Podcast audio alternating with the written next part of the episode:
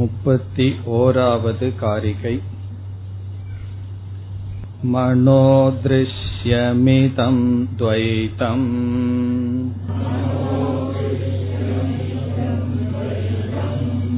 யத்கிஞ்சித் சசராசரம்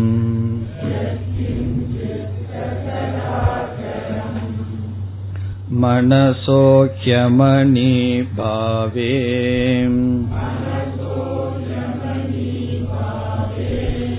துவைதம் நைவோபலப்யதே.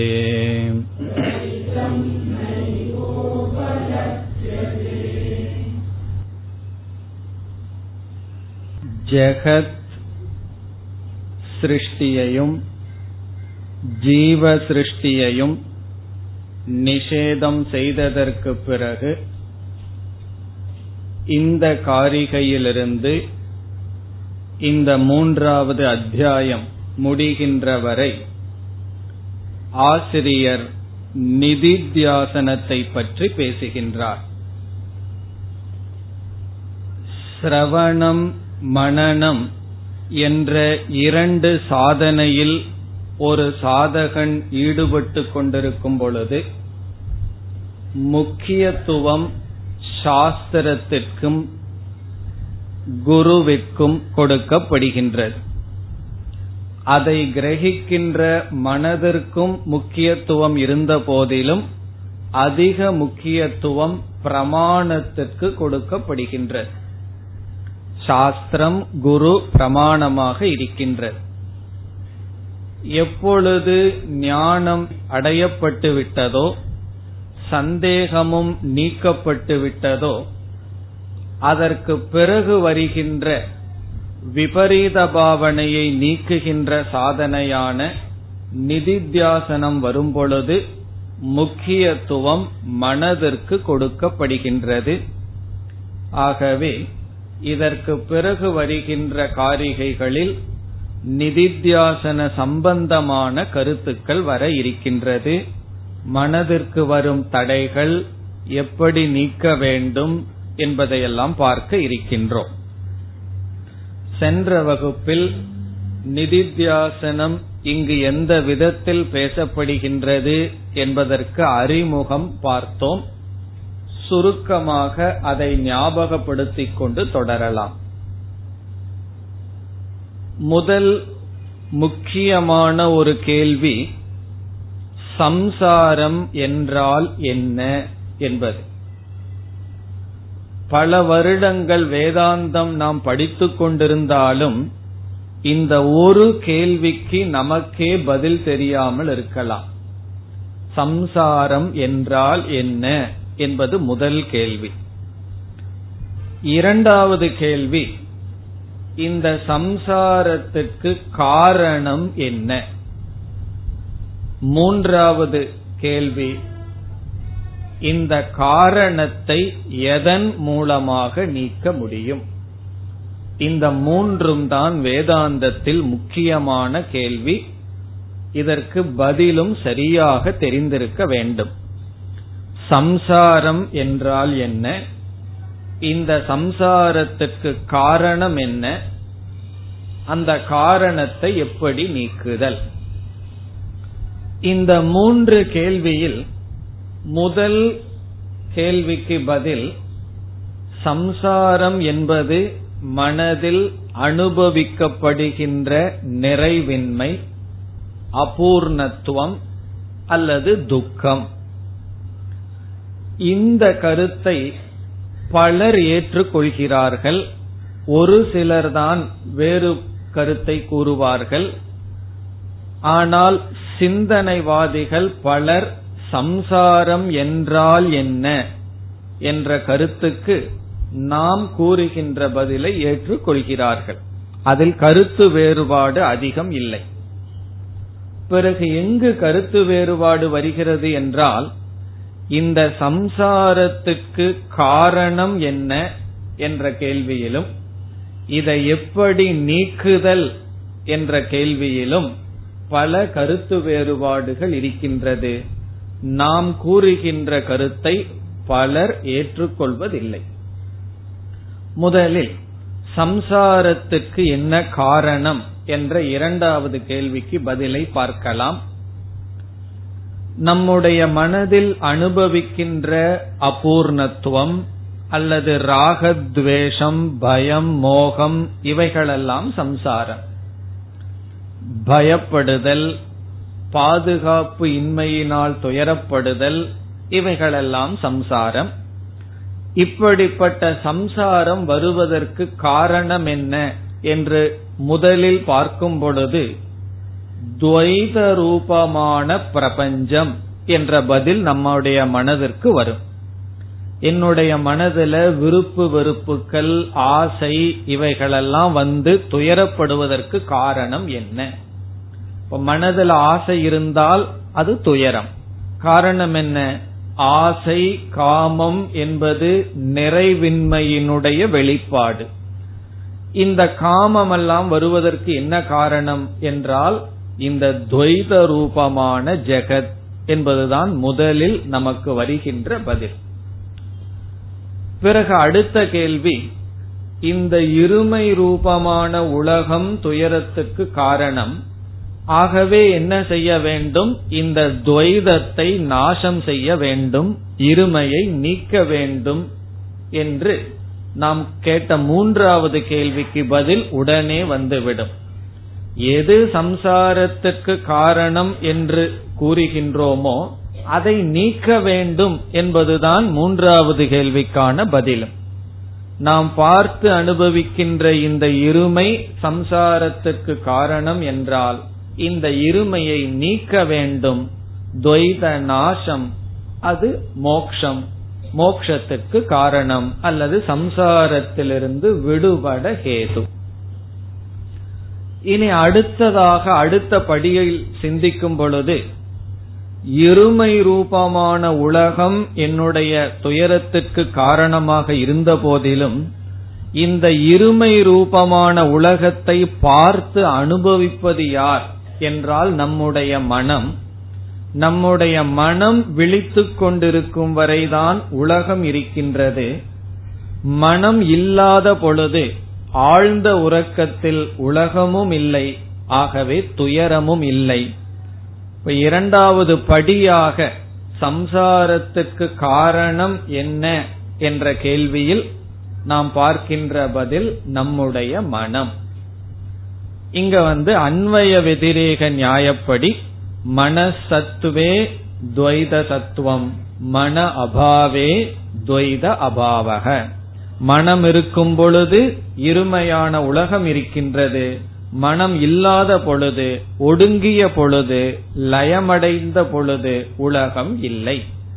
பிறகு ஏற்கனவே முடிவு செய்துள்ளோம், உலகம் இருக்கும் வரை அந்த உலகம் நமக்கு ராகத்வேஷத்தை கொடுத்து, பயத்தை கொடுத்து சம்சாரியாக வைத்திருக்கிறது. ஆகவே அடுத்த பதில் என்ன?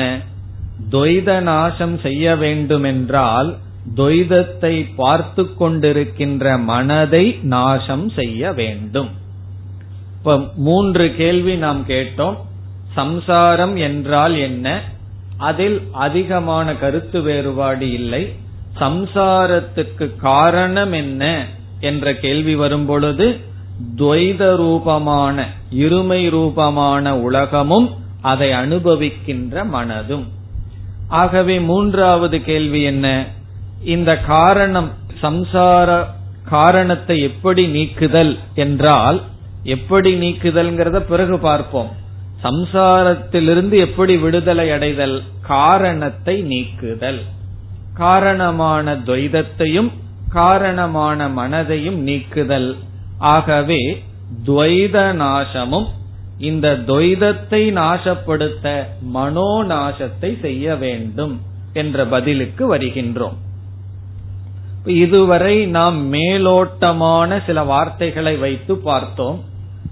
இப்படிப்பட்ட வார்த்தைகள் அத்வைதத்திலும் பயன்படுத்தப்பட்டுள்ளது. துவைத நாசம் செய்ய வேண்டும், பிறகு மனோநாசம் செய்ய வேண்டும், அப்பொழுதுதான் சம்சார காரணம் நீங்கும். சம்சார காரணம் நீங்கினால் சம்சாரமும் நீங்கும். இந்த சொற்கள், இந்த முறைகளெல்லாம் நாமும் பயன்படுத்தி வருகின்றோம். ஆனால் இதில் ஒரு பெரிய குழப்பம் இருக்கின்றது. நாம் மனோநாசம் என்று சொல்லும் பொழுது நாம் கொடுக்கின்ற பொருள், நாம் துவைத நாசம் என்று சொல்லும் பொழுது நாம் கொடுக்கின்ற பொருள் வேறு. யோகிகள் முதலிய மற்ற மதவாதிகள் மனோநாசம் என்று சொல்லும் பொழுது அவர்கள் புரிந்து கொண்டது வேறு. அதை நாம் பார்க்க வேண்டும். சென்ற வகுப்பிலும் பார்த்தோம். சுருக்கமாக துவைதிகள் அல்லது குறிப்பாக யோகிகள் என்ன நினைக்கிறார்கள்?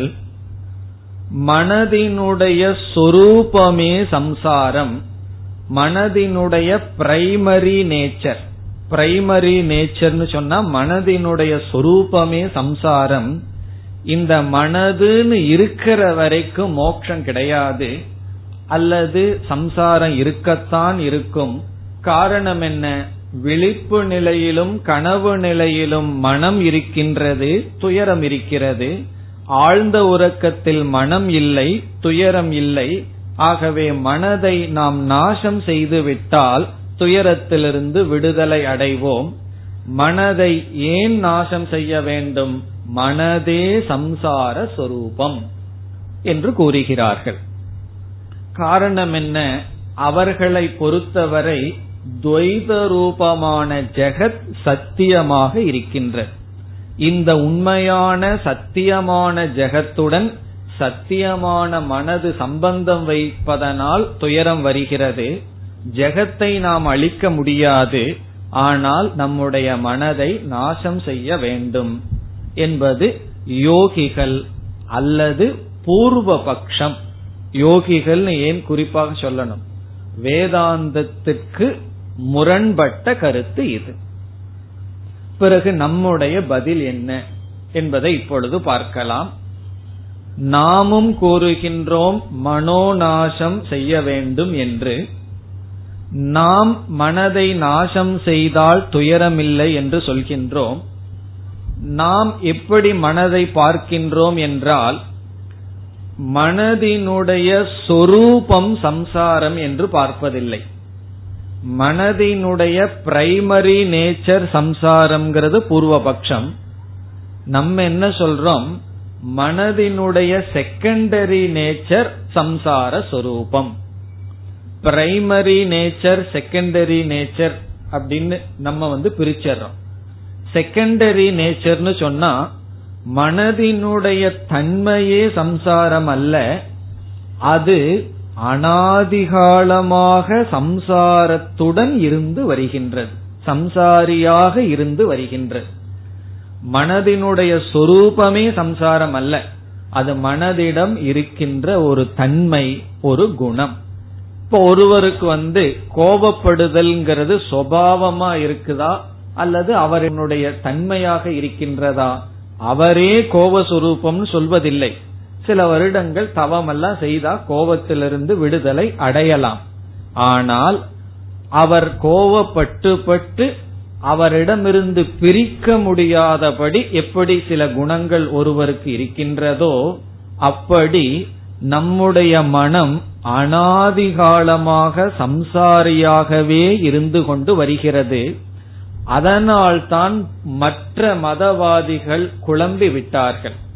மனதே துக்க சுரூபமா அல்லது துக்கியா மனசு இருந்துட்டு வருகின்றதா என்று புரியாமல் அவர்கள் மனதையே அழிக்க வேண்டும் என்ற கொள்கைக்கு வந்தார்கள். பிறகு நாம் என்ன கூறுகின்றோம்? நம்முடைய மனதில் அறியாமை இருக்கின்றது. இந்த அறியாமை அனாதிகாலமாக இருக்கின்றது. அறியாமை என்று நாம் சொல்லும் பொழுது ஆத்ம அஜ்ஞானம், ஆத்மாவை பற்றிய அஜ்ஞானம், அதனுடைய விளைவாக அனாத்ம அத்தியாசம் இருக்கின்றது. அனாத்மாவை நான் என்று நினைத்து கொண்டு இருக்கின்றது.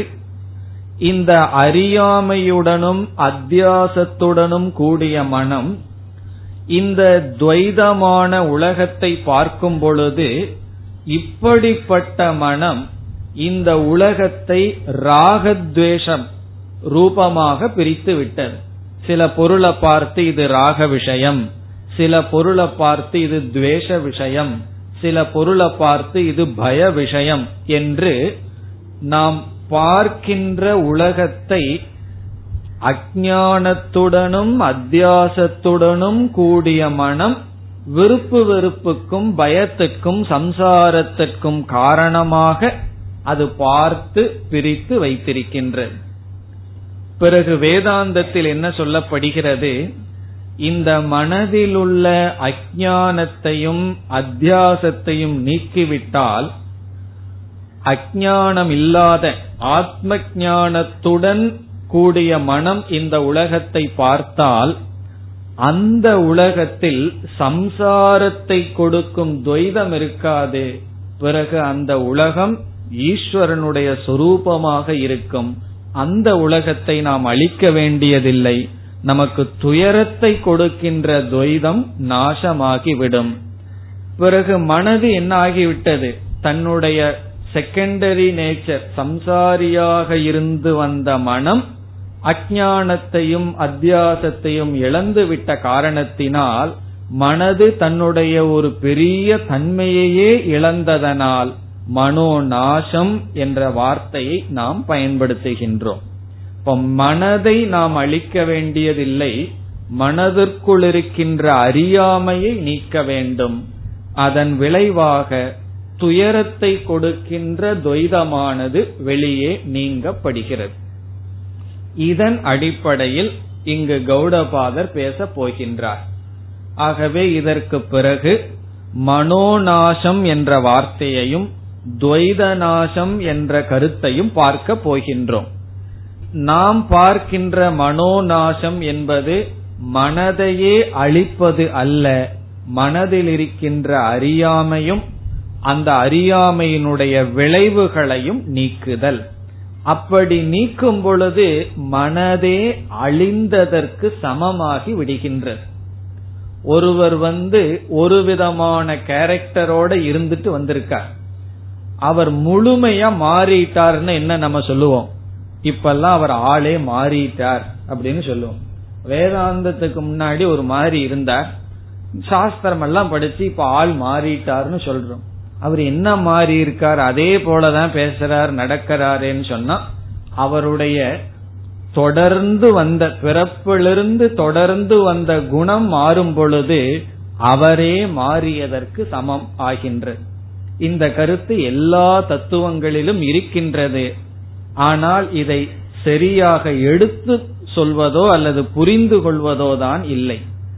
டை பிஃபோர் யூ டை என்று சொல்வார்கள்.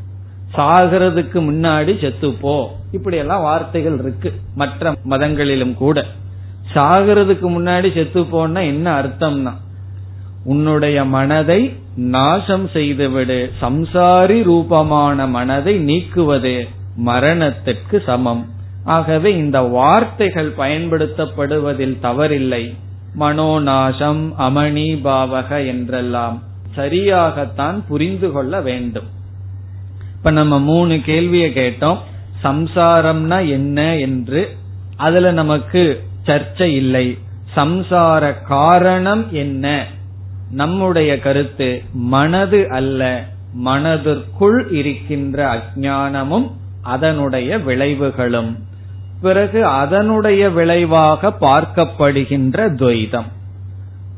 பிறகு மோட்சம் என்றால் என்ன? மனதிற்குள் இருக்கின்ற அறியாமையையும் அத்தியாசத்தையும் அதனால் வெளிப்பட்ட துவைத பிரபஞ்சத்தையும் நீக்குதல். இந்த கருத்துக்களெல்லாம் நாம் தெளிவாக காரிகையில் பார்க்க போகின்றோம். இது வெறும் முகவுரை மட்டும்தான்.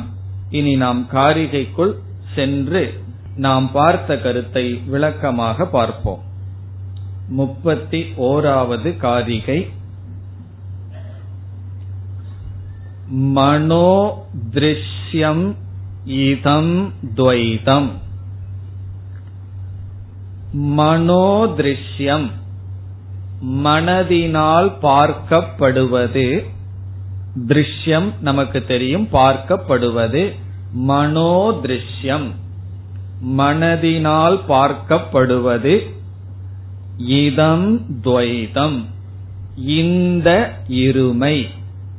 இதம் என்றால் இந்த நம்ம கண்ணுக்கு முன்னாடி இருக்கின்ற துவைதம் என்றால் இருமை.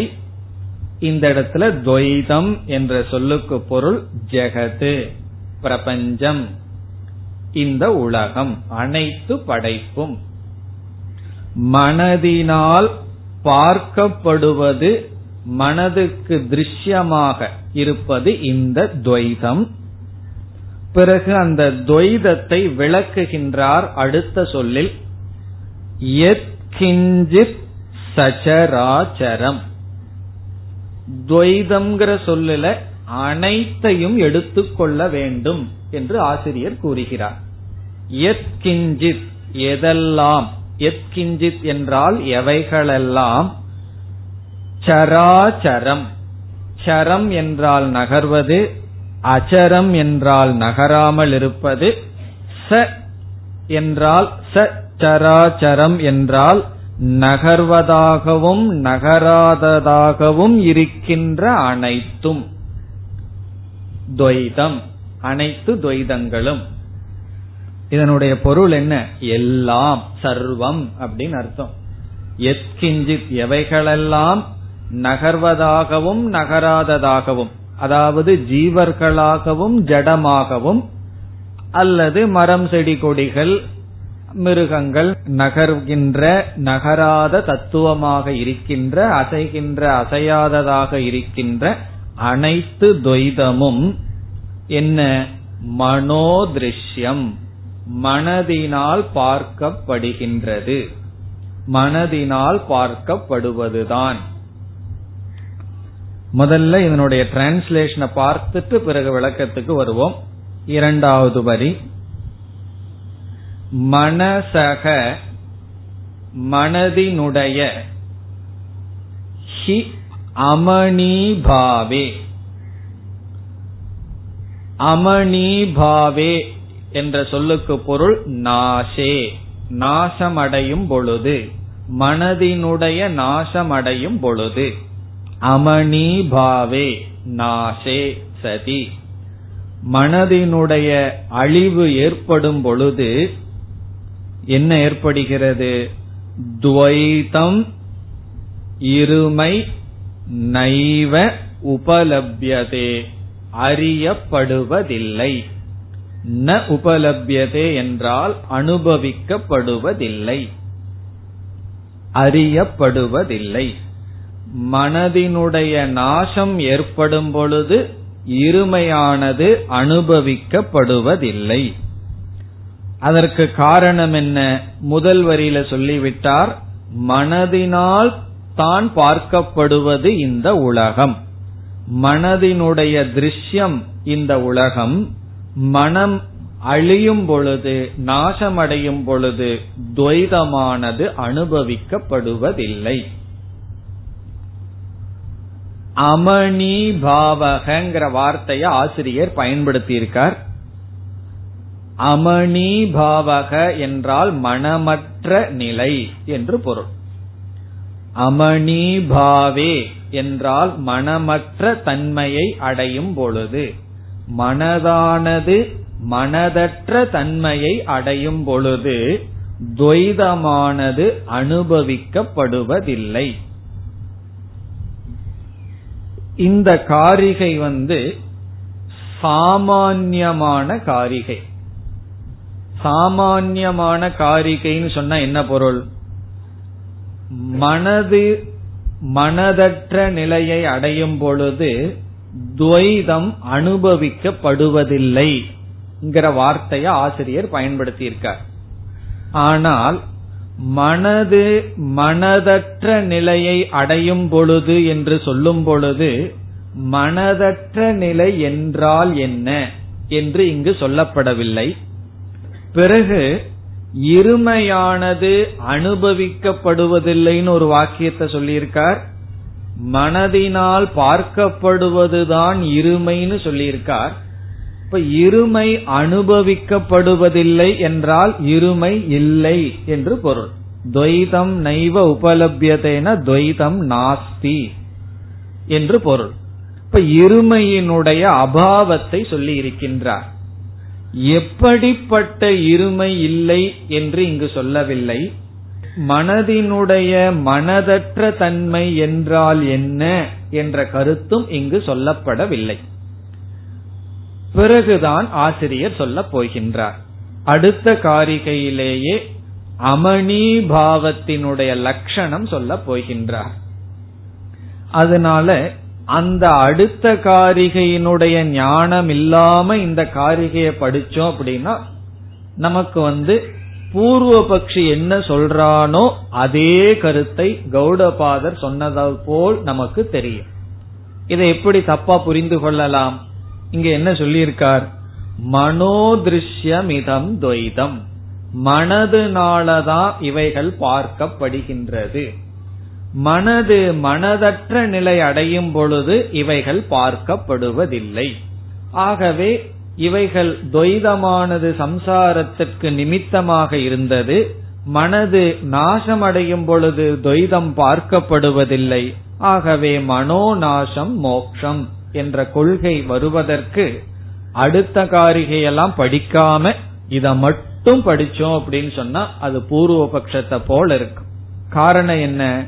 இங்கு வந்து சாமான்யமான ஒரு பிரதிஜா செய்யறார். மனதினால் பார்க்கப்படுவது இந்த துவைதம், மனது மனதற்ற தன்மையை அடையும் பொழுது துவைதம் பார்க்கப்படுவதில்லை. இவ்வளவுதான் இங்க பேசுகிறார். இப்ப நமக்கு ரெண்டு கருத்துல விளக்கம் தேவைப்படுகிறது. மனது மனதற்ற தன்மையை அடைதல் என்றால் என்ன? துவைதம் அனுபவிக்கப்படுவதில்லை என்று சொல்லும் பொழுது அந்த துவைதத்தினுடைய லட்சணம் என்ன? இந்த ரெண்டு முக்கியமான கருத்து. மனது மனதற்ற தன்மையை அடைதல் என்பதனுடைய லட்சணம் என்ன?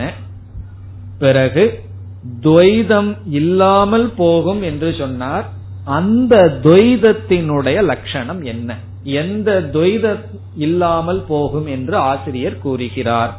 நம்ம பார்க்கிற இந்த பிரபஞ்சமே இல்லாம போகுமா? இல்ல எப்படிப்பட்ட துவைதம்? நைவ உபலபியதே, இப்போ அனுபவிக்க முடியாத சென்று விடுகின்ற துவைதத்தின் தன்மை என்ன? பிறகு மனது அமணிபாவக மனதற்ற தன்மை அடைதல் என்பதனுடைய லட்சணம் என்ன? இது அடுத்த காரிகையில் நமக்கு வர இருக்கின்றது. அப்ப இந்த காரிகையை நேரடியா படிச்சோம்னா நமக்கு என்ன பொருள் கிடைக்கின்றது? மனதினால் பார்க்கப்படுவதுதான் இந்த துவைதம். பிறகு மனது மனதற்ற நிலையை அடையும் பொழுது துவைதமானது பார்க்கப்படுவதில்லை. இதிலிருந்து வேற ஒரு கனெக்ஷனை நம்ம எப்படி எடுத்துக்கணும்?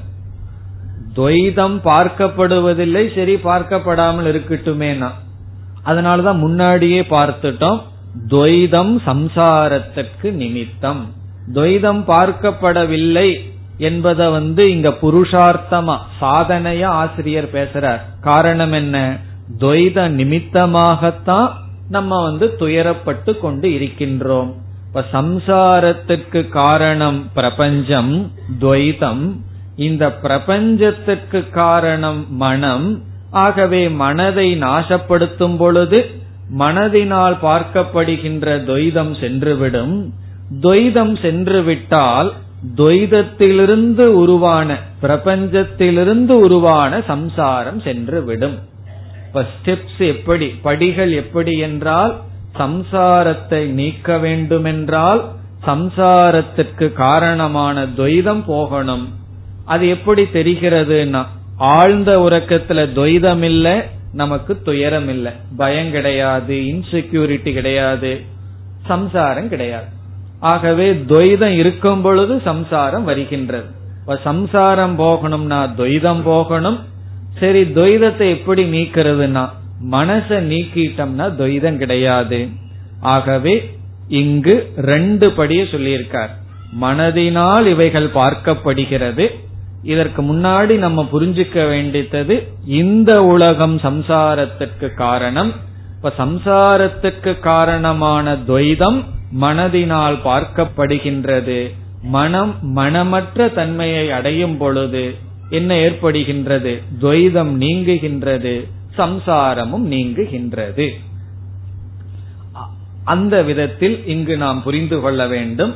இனி அடுத்த காரிகையில் ஆசிரியர் ரெண்டு கருத்தை தெளிவுபடுத்துகின்றார். மனதினுடைய அமணிபாவக என்றால் என்ன, பிறகு துவைதத்தினுடைய நாசம் எப்படி என்பதை விளக்குகின்றார். முப்பத்தி இரண்டாவது காரிகை. ஆத்மசத்யானுபோதேன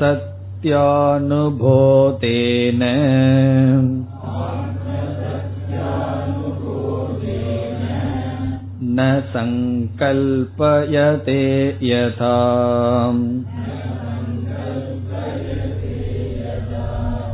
அமனஸ்தாம் ததா யாதி.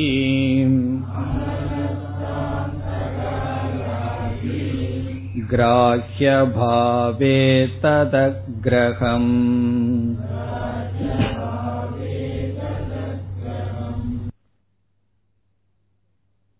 இந்த காரிகையில் அமணி பாவத்தினுடைய லட்சணம் சொல்லப்படுகின்றது. மனம் மனமற்ற நிலையை அடைந்தால் துவைதம் சென்றுவிடும்னு சொன்னார்.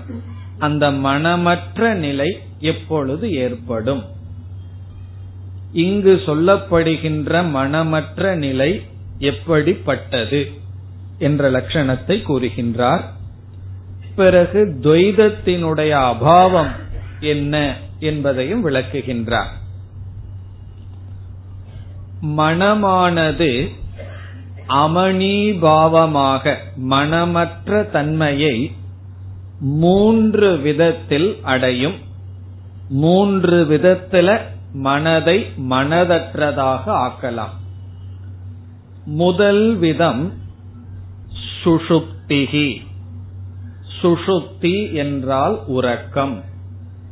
உறக்கத்தில் லயரூப மன அபாவக, உறங்குதல் என்கின்ற ரூபமான மனது மனதற்ற தன்மையை அடைதல்.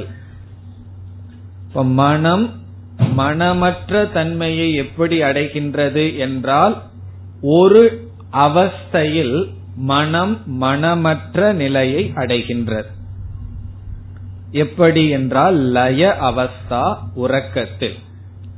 இப்போ உறங்கும் பொழுது மனசு மனசாகவே இருந்ததுன்னு வச்சுக்குவோமே, பிறகு நாம மனதில் இந்த உலகத்தை அனுபவிப்போம். ஆழ்ந்த உறக்கத்தில் இந்த விழிப்பு நிலையில என்னென்னலாம் செய்வோமோ அதெல்லாம் ஆழ்ந்த உறக்கத்திலையும் செய்வோம்.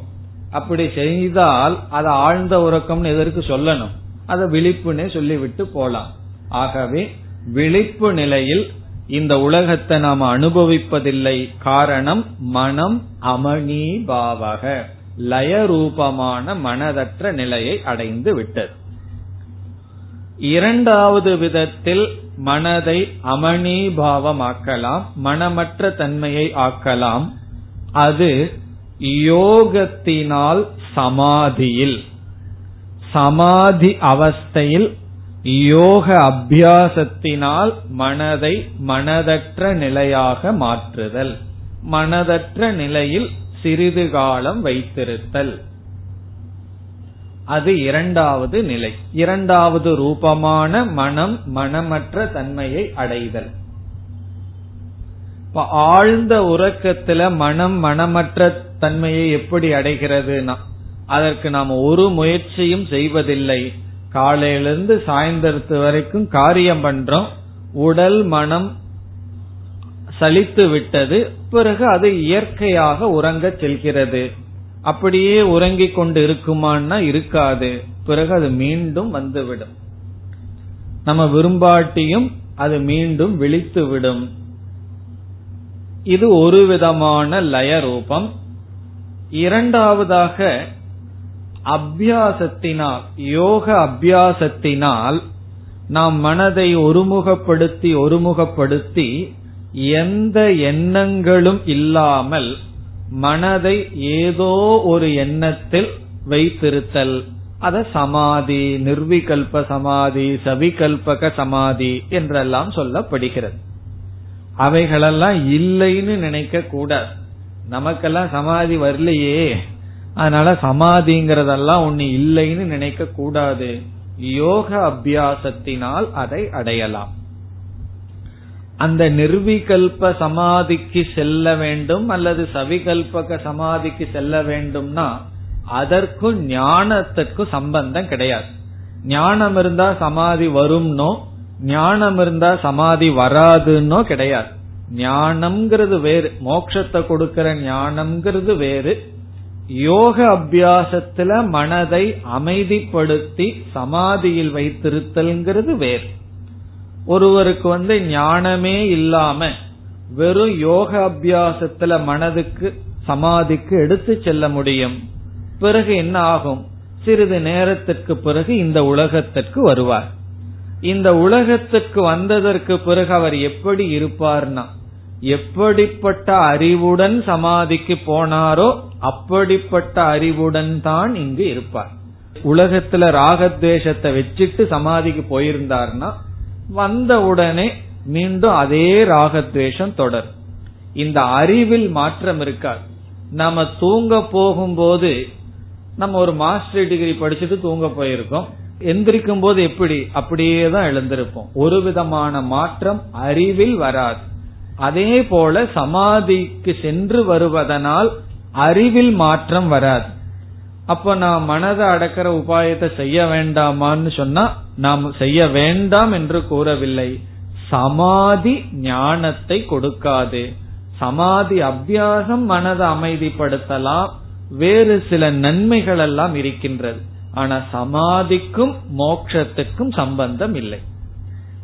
இது இரண்டாவது விதமான பயிற்சியினால், யோக அபியாசத்தினால் மனது அடைகின்ற மனதற்ற தன்மை.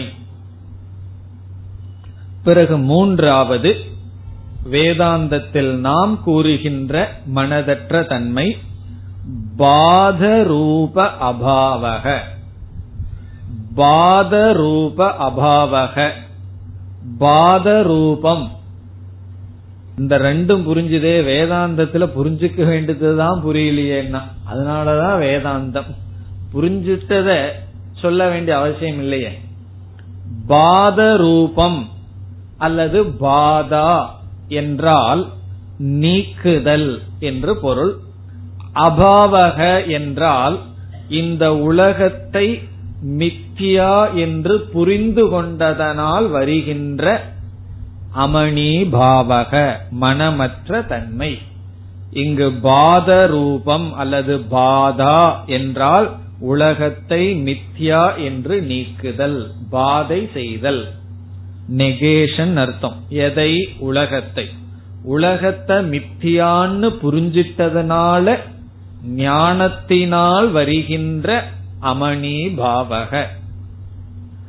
இந்த இடத்துல சங்கராச்சாரியார் எழுதுறார், விவேக தர்ஷன அபியாச வைராகியாபியாம் அப்படின்னு எழுதுறார்.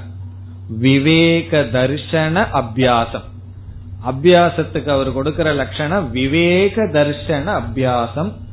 விவேகத்தின் மூலமாக, விவேகத்தினுடைய அபியாசத்தினாலும் வைராகியத்தினாலும் உருவான அமணிபாவக மனமற்ற தன்மை.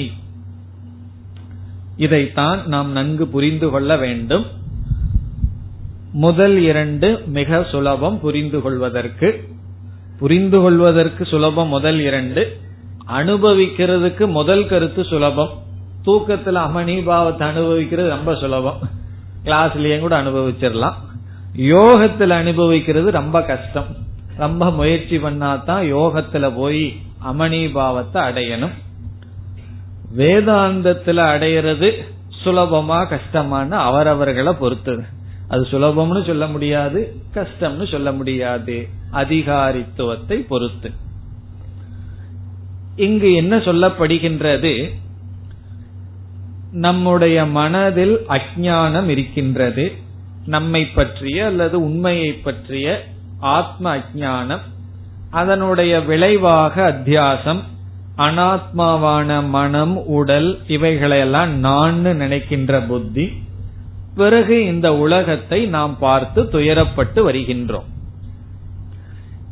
அறியாமையானது மனதிலிருந்து சென்று விட்டால் அஞ்ஞானம் நீங்கிய மனதுடன் இந்த உலகத்தை பார்க்கும் பொழுது, அஞ்ஞானத்துடன் இருக்கும்போது உலகத்தை எப்படி பார்த்தோமோ அப்படி நமக்கு தெரியாது. அப்படின்னா என்னன்னா, அஞ்ஞானத்தோடு இருக்கும்போது ஒரு பில்டிங்க சிகப்பு கலர்ல பார்த்தேன், ஞானம் வந்த உடனே அது பச்சை கலரா தெரியுதான்னா அது அப்படியேதான் தெரியும். ஆனா ஒரு பெரிய மாற்றமானது நடைபெறும். அதை நம்ம புரிந்து கொள்ள வேண்டும்னு சொன்னா முதல்ல துவைதத்தை பற்றிய கொஞ்சம் விசாரம் செய்தாக வேண்டும். இந்த அமணிபாவத்தை வேதாந்தத்துல சொல்ற அமணிபாவத்தை புரிஞ்சுக்கணும்னா, அஞ்ஞானத்துடன் இந்த உலகத்தை பார்க்கும் போது எப்படிப்பட்ட துவைதத்தை பார்த்துட்டு இருக்கோம், ஞானத்துடன் பார்க்கும் பொழுது எப்படிப்பட்ட துவைதம் தெரியுது, எப்படிப்பட்ட துவைதம் தெரியலன்னு புரிஞ்சாதான் இந்த அமணிபாவத்தை புரிந்து கொள்ள முடியும். அதனால இப்பொழுது மனதினுடைய அமணிபாவத்தினுடைய விசாரத்தை நிறுத்தி வச்சுட்டு துவைதத்தினுடைய விசாரத்திற்கு வருகின்றோம். அப்பொழுதுதான் இங்க சொல்ற அமணிபாவம் நமக்கு புரியும். இப்ப நம்ம எதை விசாரத்துக்கு எடுத்துக்கொள்கின்றோம், துவைதம். இந்த ஜெகத், துவைதம்னா இந்த உலகத்தை எடுத்துக்கொள்கின்றோம். இப்ப ஜெகத்தை நம்ம இப்பொழுது எடுத்துக்கொள்கின்றோம். இப்ப துவைத ஜெகத், இருமை ரூபமான உலகத்தை எடுத்துக்கொள்கின்றோம். துவைதம் துவைதம் சொல்கிறீர்களே, எதை என்றால் துவைத ரூப ஜெகத், இருமை சொரூபமான உலகத்தை எடுத்துக்கொள்கின்றோம்.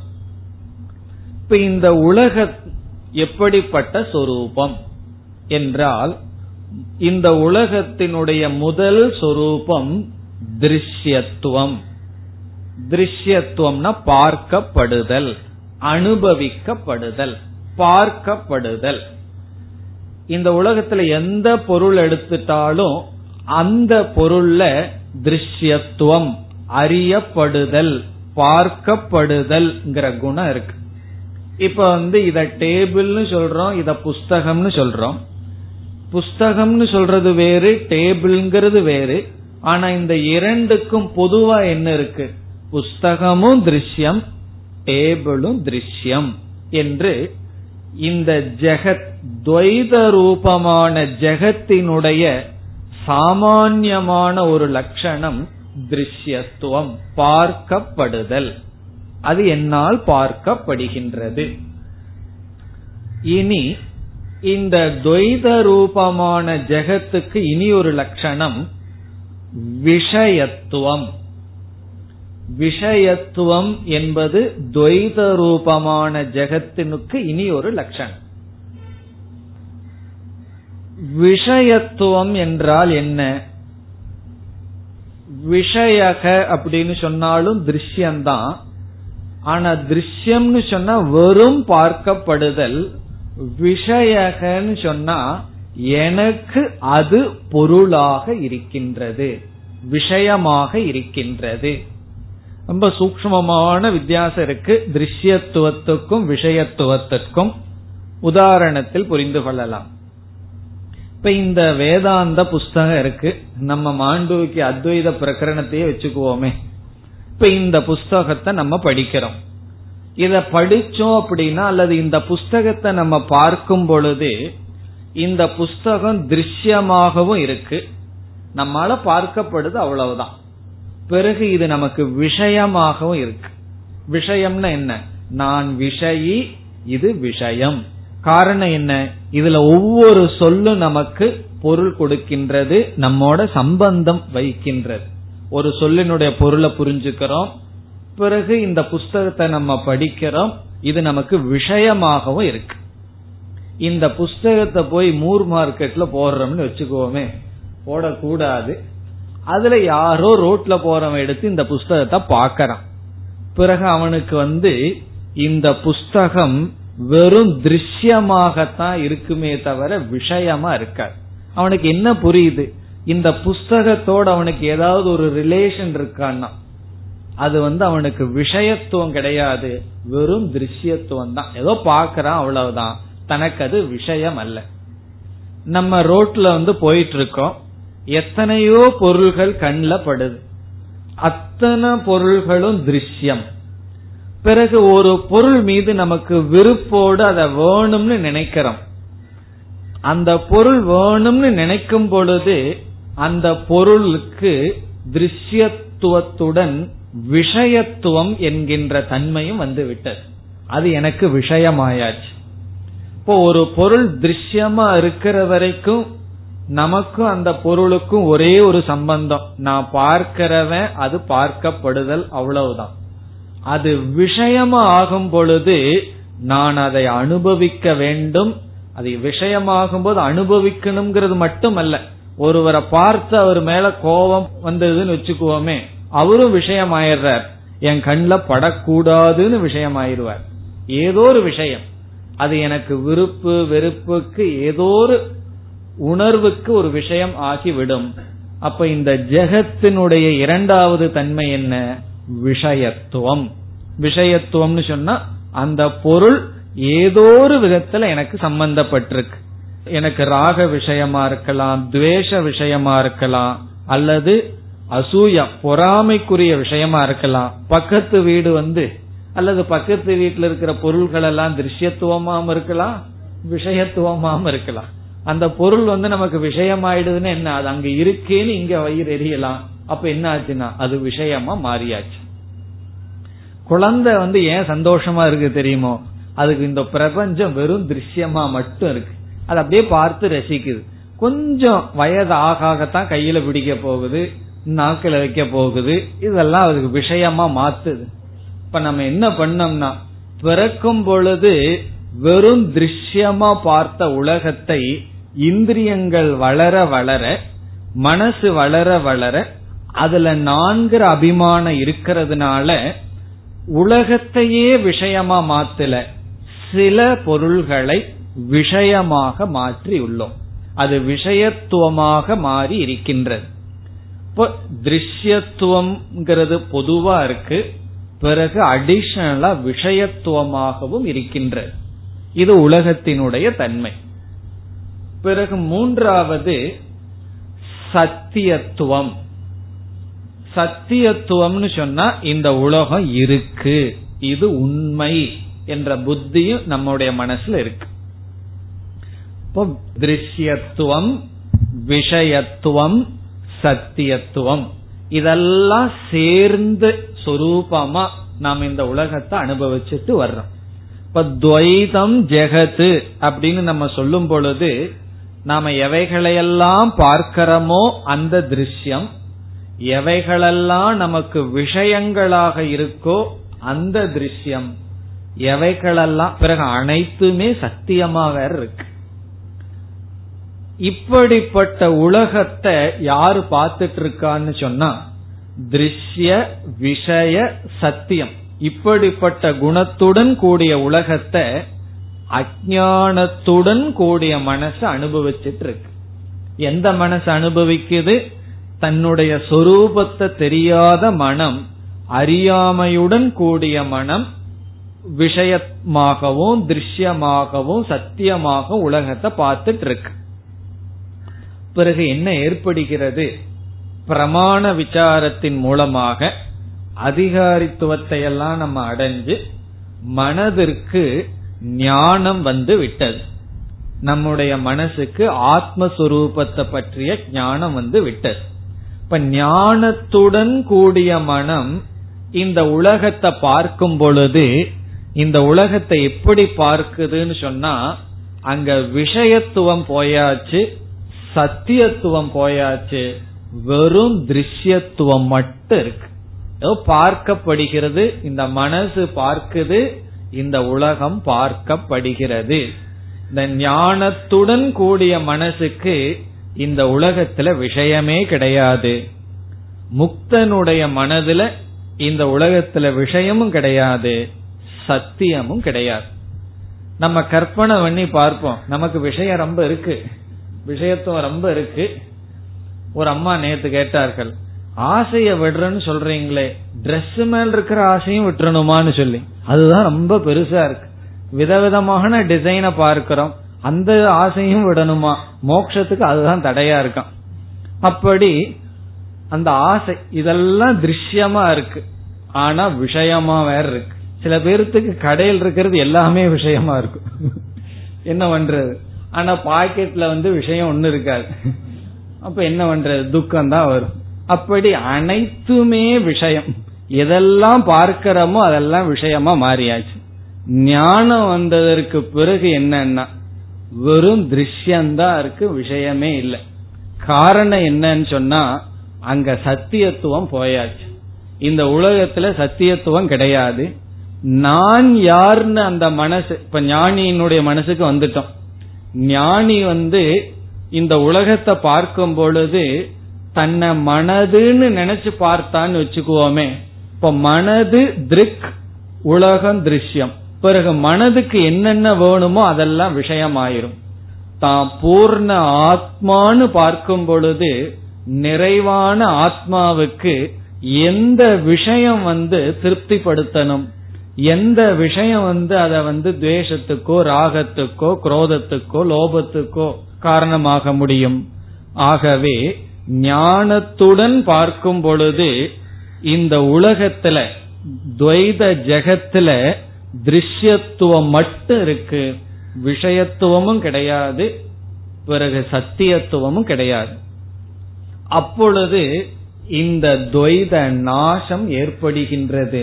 இப்ப நம்ம சொல்ற துவைத நாசம் துவைதத்தினுடைய நாசம் அல்ல, ஜெகத்தினுடைய நாசம் அல்ல, ஜெகத்தில் இருக்கின்ற விஷயத்துவ நாசம், ஜெகத்தில் இருக்கின்ற சத்தியத்துவ நாசம். இந்த ஜெகத்தில் இருக்கிற சத்தியத்துவ நீங்கணும், ஜெகத்தில் இருக்கிற விஷயத்துவ நீங்கணும்.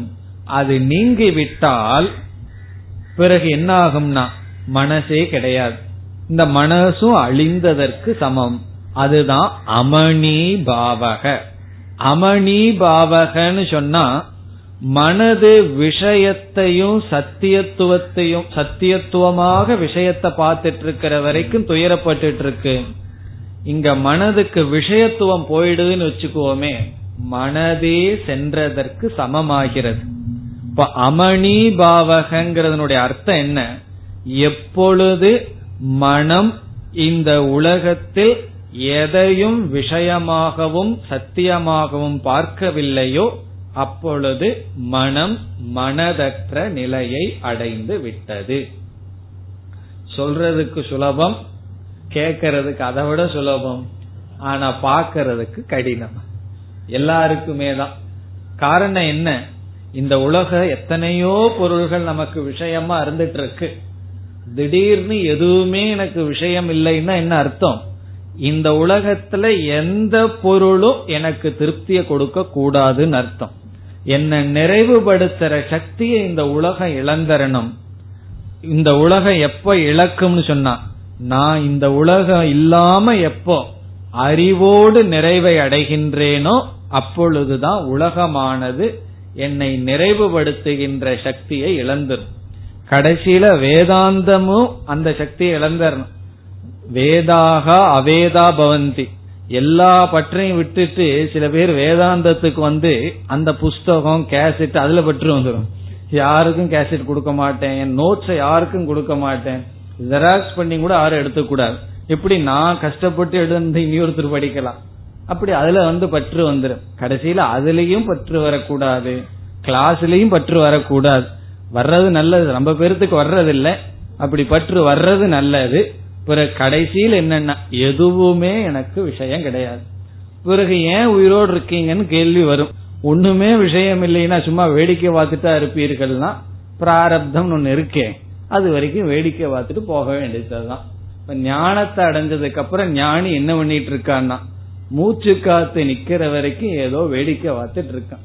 நம்ம சர்க்கஸுக்கு போன ஏதோ வேடிக்கை பார்ப்போம்ல, அதுதான் இந்த உலகம், குழந்தையினுடைய திருஷ்டி. அதனாலதான் பாலவத் உண்மத்தவத் சொல்றது. பைத்தியக்காரனுக்கு எல்லாமே திருஷ்யமா தான் இருக்கு, அவனுக்கு விஷயமே கிடையாது. ஏதோ பார்ப்பான், கொஞ்ச நேரம் உன்னை பிடிச்சிருப்பான், தூக்கி போட்டு போயிருவான். அப்படி எதோடும் சங்கம் இல்லை. அதனாலதான் ஒன்னு சொல்ல போறார், அஸ்பர்ஷ யோக அப்படின்னு ஒரு வார்த்தையை கௌடபாதர் பிறகு பயன்படுத்த போறார். அஸ்பர்ஷ யோகன்னு சொன்னா இந்த ஞானத்துக்கு இனியொரு பெயர் சொல்ல போற, அதாவது எதோடும் சம்பந்தமில்லாத அசங்க ரூபமானதுன்னு சொல்ல போற. இப்ப இந்த உலகத்தோட நம்ம எப்படி சம்பந்தம் வைக்கிறோம்னா, பார்க்கப்படுவது விஷயமாக மாறினால் பிறகு அதோடு நமக்கு சம்பந்தம் வருகிறது. அது வெறும் திருஷ்யமாக இருந்தால் பிறகு என்னன்னா, அதனால நமக்கு சுகமும் இல்லை துக்கமும் இல்லை, அதை நாடியும் போக வேண்டியதில்லை, அதிலிருந்து ஓடியும் செல்ல வேண்டிய அவசியம் இல்லை. பிரவிற்த்தியும் நிவிருத்தியும் இல்லாத நிலை அது. நிவிருத்தியும் ஒரு விதமான பிரவிற்த்தி தான், ஒன்னிலிருந்து ஓடுறதும் ஒரு விதமான பிரவிற்த்தி, நாடி ஓடுதலும் ஒரு விதமான பிரவிற்த்தி. இப்ப அந்த மனதத்தான் நாம் மனதற்ற நிலை என்று சொல்கின்றோம். இது அப்படியே கேட்டா பத்தாது, ஆழ்ந்து சிந்திக்க வேண்டிய கருத்து இது. இப்ப மனதற்ற நிலை என்று நாம் சொல்லும் பொழுது மனம் இந்த உலகத்தை எதையையும் விஷயமாக பார்ப்பதில்லை.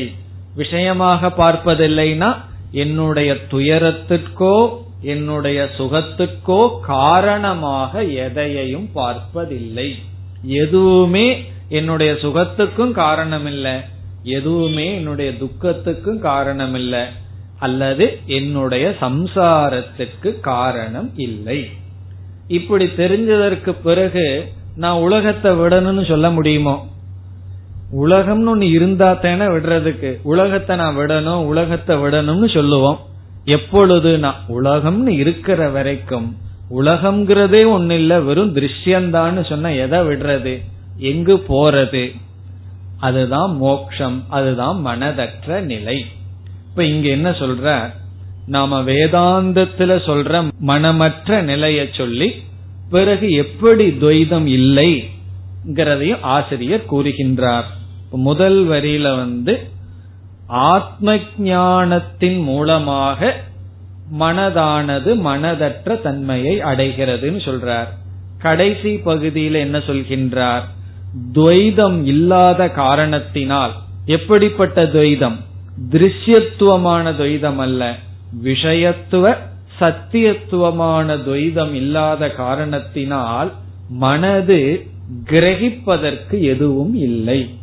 மனசு வந்து ஒரு பொருளுக்கு விஷயி, விஷயத்தை பார்க்கின்ற விஷயாக இல்லை. பிறகு என்ன இருக்குன்னா வெறும் திருஷ்யம்தான் இருக்கின்றது. அதுதான் மனதற்ற நிலை. பிறகு துவைத நாசம் என்பது என்ன? துவைத நாசம்னு சொன்னா திருஷ்யத்துவத்தினுடைய நாசம் அல்ல, அது ஈஸ்வரனுடைய சிருஷ்டி, விஷயத்துவ சத்தியத்துவ நாசம். நம்ம ரெண்டு கருத்தை ஞாபகம் வச்சுக்கணும்னு சொன்னோம். மனதற்ற நிலை என்றால் என்ன, பிறகு இருமையினுடைய நாசம் என்ன, துவைத நாசம் என்றால் என்னன்னு பார்த்தோம், ஞாபகம் வச்சுக்கணும்னு பார்த்தோம். அதுல மனதற்ற நிலைனா பார்த்தோம், துவைத நாசம் என்றால் என்ன, விஷயத்துவ நாசம் சத்தியத்துவ நாசம். இப்ப இந்த உலகத்திலிருந்து, பார்க்கிற உலகத்திலிருந்து இருத்தல், அது உண்மையா இருக்குங்கிற புத்தியை நீக்கிறேன், பிறகு இனி ஒன்னையும் நீக்கி விடுகின்றேன், எதுவுமே எனக்கு விஷயம் அல்ல. இதற்கு பிறகு சில சந்தேகம் எல்லாம் வரலாம், எதுவுமே விஷயம் அல்லன்னு சொல்கிறீர்கள், இப்ப வந்து சாப்பிடுறதுக்கு உட்கார்றோம், இட்லி எல்லாம் போட்டு வச்சிருக்கோம், அது எனக்கு விஷயமா இல்லையான்னா, பிறகு பக்கத்துல ஒரு பூனை இருக்கு, பூனைக்கு பக்கத்துல ஒரு எலி இருக்கு, பூனைக்கு வந்து எலி விஷயமா இருக்கு, நமக்கு வந்து இங்க இட்லி வந்து விஷயமா இருக்கு, எனக்கு எல்லாமே திருஷ்யம் தான் ஒண்ணு தானேன்னு சொல்லி அதை போய் சாப்பிட முடியுமோ? பூனையினுடைய விஷயத்தை போய் நம்ம விஷயமா எடுத்துக்க முடியுமா? இந்த சந்தேகம் எல்லாம் வரலாம். காரணம் என்ன, ஞானியினுடைய மனசுலதான் எதுவுமே விஷயம் இல்லையே, எல்லாமே திருஷ்யம், பசிக்குதுன்னா ஏதோ ஒரு திருஷ்யத்தை எடுத்து சாப்பிட வேண்டியது தானேன்னு சந்தேகம் வரும் பொழுது, இந்த மனசுக்கு அந்த பொருள் விஷயம், எனக்கு விஷயம் அல்ல. இந்த உடலுக்கு, இந்த உபாதிக்கு இந்த பொருள் விஷயமா இருக்கு, நான் ஆத்மாவாக இருக்கின்றேன்னு சொல்லி எதற்கு எது விஷயம், எனக்கு எதுவும் விஷயம் இல்ல. பிறகு எனக்குனா யார்? ஆத்மஸ்வரூபமான எனக்கு விஷயம் இல்ல. மனதிற்கு விஷயம் இருக்கலாம், உடலுக்கு விஷயம் இருக்கலாம். விஷயாக விஷயேஷு வர்த்தந்தே, விஷயம் விஷயத்துல போகுது, குணா குணேஷு வர்த்தந்தே, குண குணத்தை நாடி போகுது. நான் சாட்சி சொரூபம். இந்த ஞானத்தை உடையவனுக்கு மனது இருந்தாலும் மனது இல்லாததற்கு சமம். இந்த கருத்து இந்த ஸ்லோகத்தில் இருக்கின்றது. அடுத்த வகுப்பில் பார்ப்போம். ஓம் பூர்ணமதః பூர்ணமிதம் பூர்ணாத் பூர்ணமுதச்யதே பூர்ணஸ்ய பூர்ணமாதாய பூர்ணமேவாவசிஷ்யதே. ஓம் சாந்தி சாந்தி சாந்தி.